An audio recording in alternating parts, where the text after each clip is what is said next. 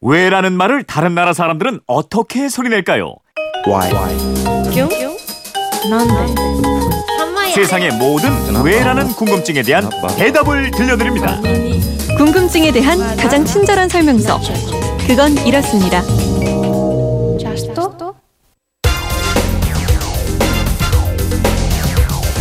궁금증이 지식이 되는 아하.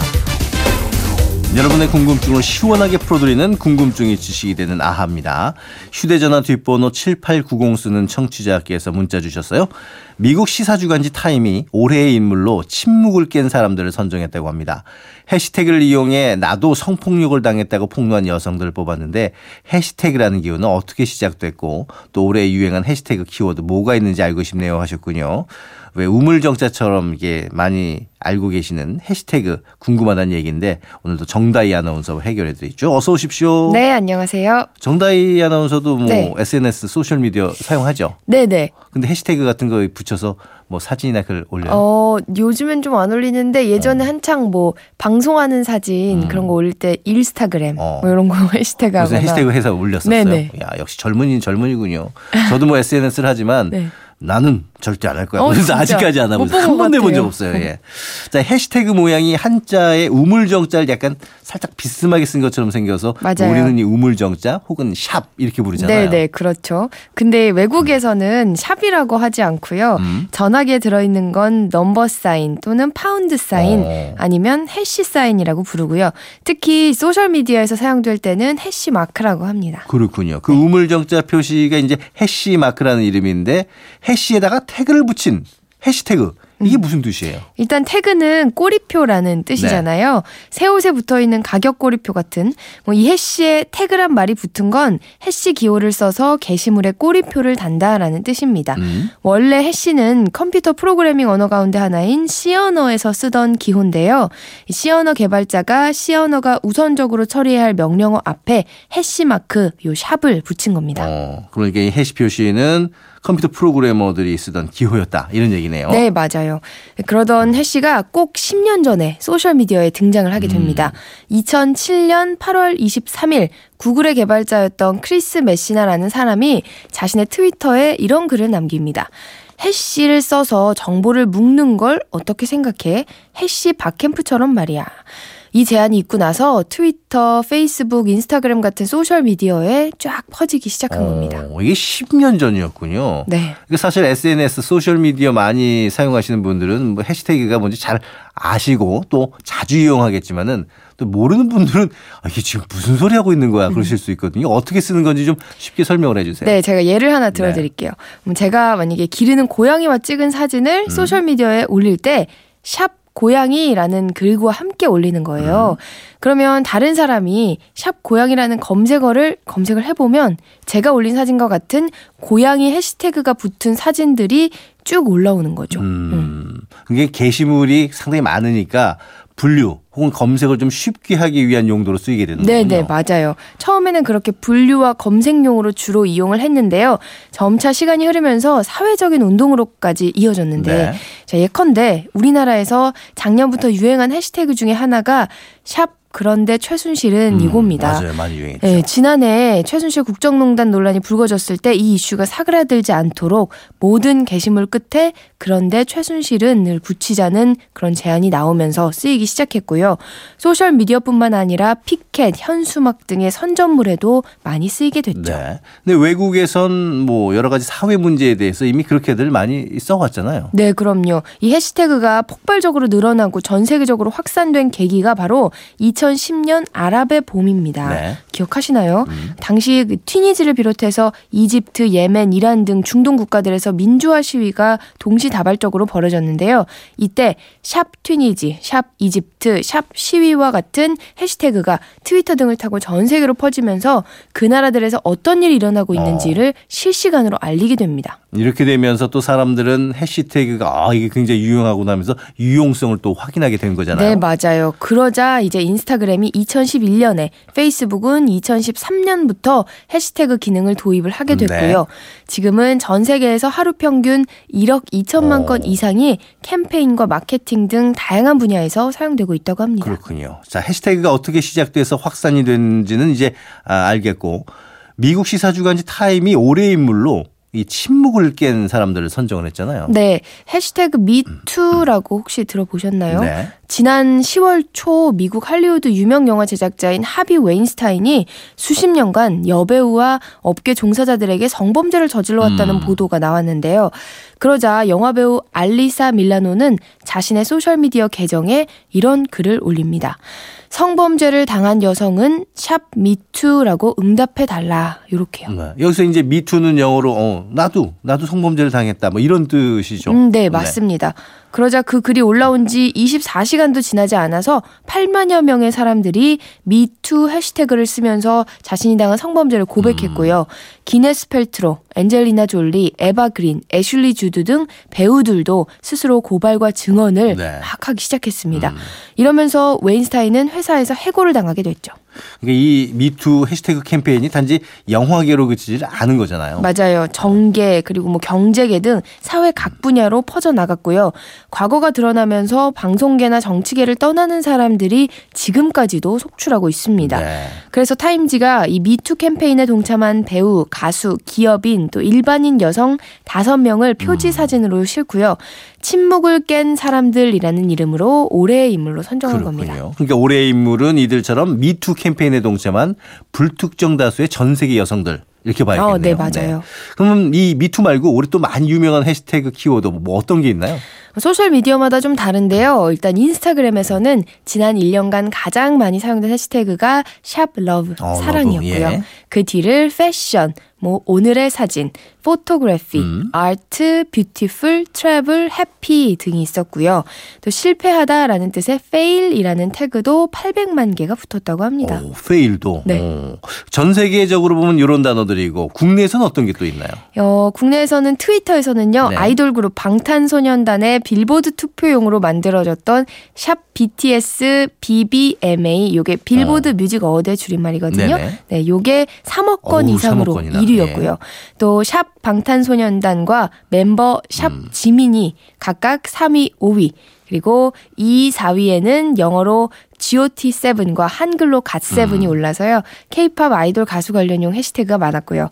이 밖에 세월호라든가 2017 대선, 대선 토론 등의 정치 사회적 해시태그도 많이 사용됐습니다. 그렇군요. 어, 휴대전화 뒷번호 7890 쓰시는 청취자분 궁금증이 풀리셨나 모르겠습니다. 덕분에 저도 이제 해시태그에 대해서 좀 잘 이해를 할수 네. 있게 됐네요. 자, 지금까지 궁금증이 지식이 되나 정다희 아나운서였고요. 내일 뵙겠습니다. 네, 고맙습니다. 알찬 지식과 정보, 생활의 지혜가 가득한 그건 이렇습니다. 김한태입니다.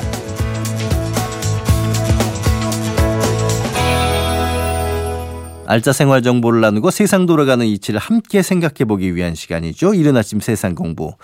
여러분 평소에 잘 웃으시나요? 예, 웃는 얼굴에 침 못 뱉는다는 속담도 있는데 우리는 왜 웃고 또 웃는 얼굴을 또 좋아하는 걸까요? 그 이유를 시민들에게 먼저 여쭤봤습니다.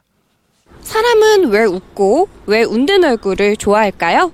그냥 즐겁고 재밌으니까 그런 거 아니에요? 저는 친구들이랑 같이 있으면 재밌으니까 그럴 때 웃습니다. 인상 피고 막 그런 것보다는 웃는 게 더 좋고 밝아 보이잖아요. 가급적이면 웃는 게 좋지 본능적으로 웃는 것이 좋다. 웃는 얼굴이 편하니까 호감이 가고 다가가고 싶지 그 사람한테 더 친해지고 싶고 자기가 오늘 행복하니까 웃는 거 아니에요? 애기도 좋아하고 어르신은 좋아하고 다른 사람들 다 좋아하니까 그냥 웃으면서 사는 것 같아요. 따라하게 되잖아. 그, 그 표정을 따라 이렇게 하, 다 보면 기분 좋을 때 웃지 뭐. 손주들 노는 거 보고 너무 귀여웠을 때 그때 가장 많이 웃는 것 같아요. 웃음소리가 참 좋네요. 예. 웃는 게 참 좋죠? 그리고 또 웃으면 따라 웃게 되는데요. 사람들의 웃음은 아주 오래전부터 연구 대상이었습니다. 그리스 철학자 아리스토텔레스는 타인의 결점이나 우스꽝스러운 모습을 보고 내가 우월감을 느낄 때 웃는다고 했어요. 또 개그 프로그램에서 바보 캐릭터가 끊임없이 등장하지 않습니까? 그 이유가 바로 이것 때문이라는 해석이 있고요. 또 정신분석학의 대가인 프로이드는 억압된 자가 긴장을 해소하고 싶어서 웃는다. 이 해소론을 주장했습니다. 예를 들어서 지위 높은 사람이 단상에 오르면 사람들이 긴장을 하지 않습니까? 근데 그 사람이 갑자기 넘어지기라도 하면 지켜보던 사람들의 긴장감이 풀어지면서 웃음이 쏟아진다는 거죠. 또 철학자 칸트는 웃음의 이유로 부조화론을 주장했습니다. 머릿속 개념과 실체 사이의 부조화가 웃음을 일으킨다는 얘기인데 지위 높은 사람이 예상을 깨고 넘어지거나 찰리 채플린이 우스꽝스럽게 걷는 모습만 봐도 웃음이 터지는 것이 바로 부조화 때문이라는 그런 해석입니다. 그런가 하면요. 진화 심리학에서는 인간이 웃는 이유가 웃으면 복이 오는 걸 터득했기 때문이라고 하는군요. 웃음은 어떤 사회, 어떤 문화권에서든 공통적으로 발견이 되고 또 아기들은 출생 후 6개월 이내에 자연스럽게 웃기 시작을 합니다. 심지어 시청각 능력이 없어서 웃음을 한 번도 접한 적이 없는 아이들도 스스로 웃을 수 있고 또 웃음소리는 매우 특징적이어서 누구나 쉽게 웃음을 구별할 수가 있는데 이런 특징 등을 볼 때 웃음은 우리 인간의 유전자에 내재되어 있는 본능이고 자연 선택에 의해 진화되어 왔다는 겁니다. 우리 조상들은 등 따스고 배가 부를 때 심신의 스트레스를 털어버리기 위해서 웃기 시작을 했는데 남녀 모두 유머 감각이 있거나 자신의 말에 잘 웃어주는 사람을 배우자로 선호하면서 사람들은 더 잘 웃게 됐다는 겁니다. 한마디로 많이 웃는 사람들에게 자손을 많이 남기는 복이 왔기 때문에 웃음은 진화할 수밖에 없었다는 겁니다. 어떠신가요? 지금 얘기해드렸던 몇 가지 이런 이론들 중에 뭐가 제일 끌리시나요? 웃음의 목적이나 이유가 뭐든 자주 잘 웃는 것은 좋죠. 웃는 얼굴은 상대방까지 기분 좋게 만드는 마법이 있으니까요. 오늘도 좀 웃어보십시오. 예, 이른 아침 세상 공부였습니다.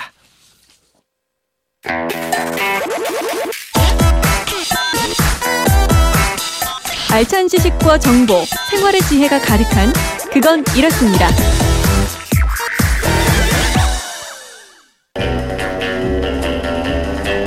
깐깐한 주부들의 알뜰 가이드. 뒤를 캐는 여자. 삶의 완벽 가이드가 있는 뒤를 캐는 여자 오늘도 곽지연 리포터와 함께합니다. 어서 오십시오. 네, 안녕하세요. 예, 웃으세요. 예. 웃으니까 좋네요. 예. 그러게요. 그렇죠. 오늘 곽지연 리포터도 잘 웃으시잖아요. 어, 좋아요. 웃음소리 참 듣기 좋았어요. 홍홍홍홍 이렇게 웃으시는 거. 예. 오늘 이제 휴대전화 뒷번호 0306님의 궁금증 네. 음, 해결해 드릴 것 같은데 레깅스 어떻게 세탁하나요? 선물 받은 건데 아끼는 거라 요즘 거의 매일 입고 있습니다. 오래 신으려면 어떻게 세탁해야 될까요? 그냥 세탁기 돌리면 되나요? 뒤를 캐는 여자에서 알려주세요 하셨는데 아, 요즘 레깅스 철이잖아요. 네. 저희 아내도 맨날 레깅스만 입고 다녀요. 아기 엄마들이 참 좋아합니다. 어.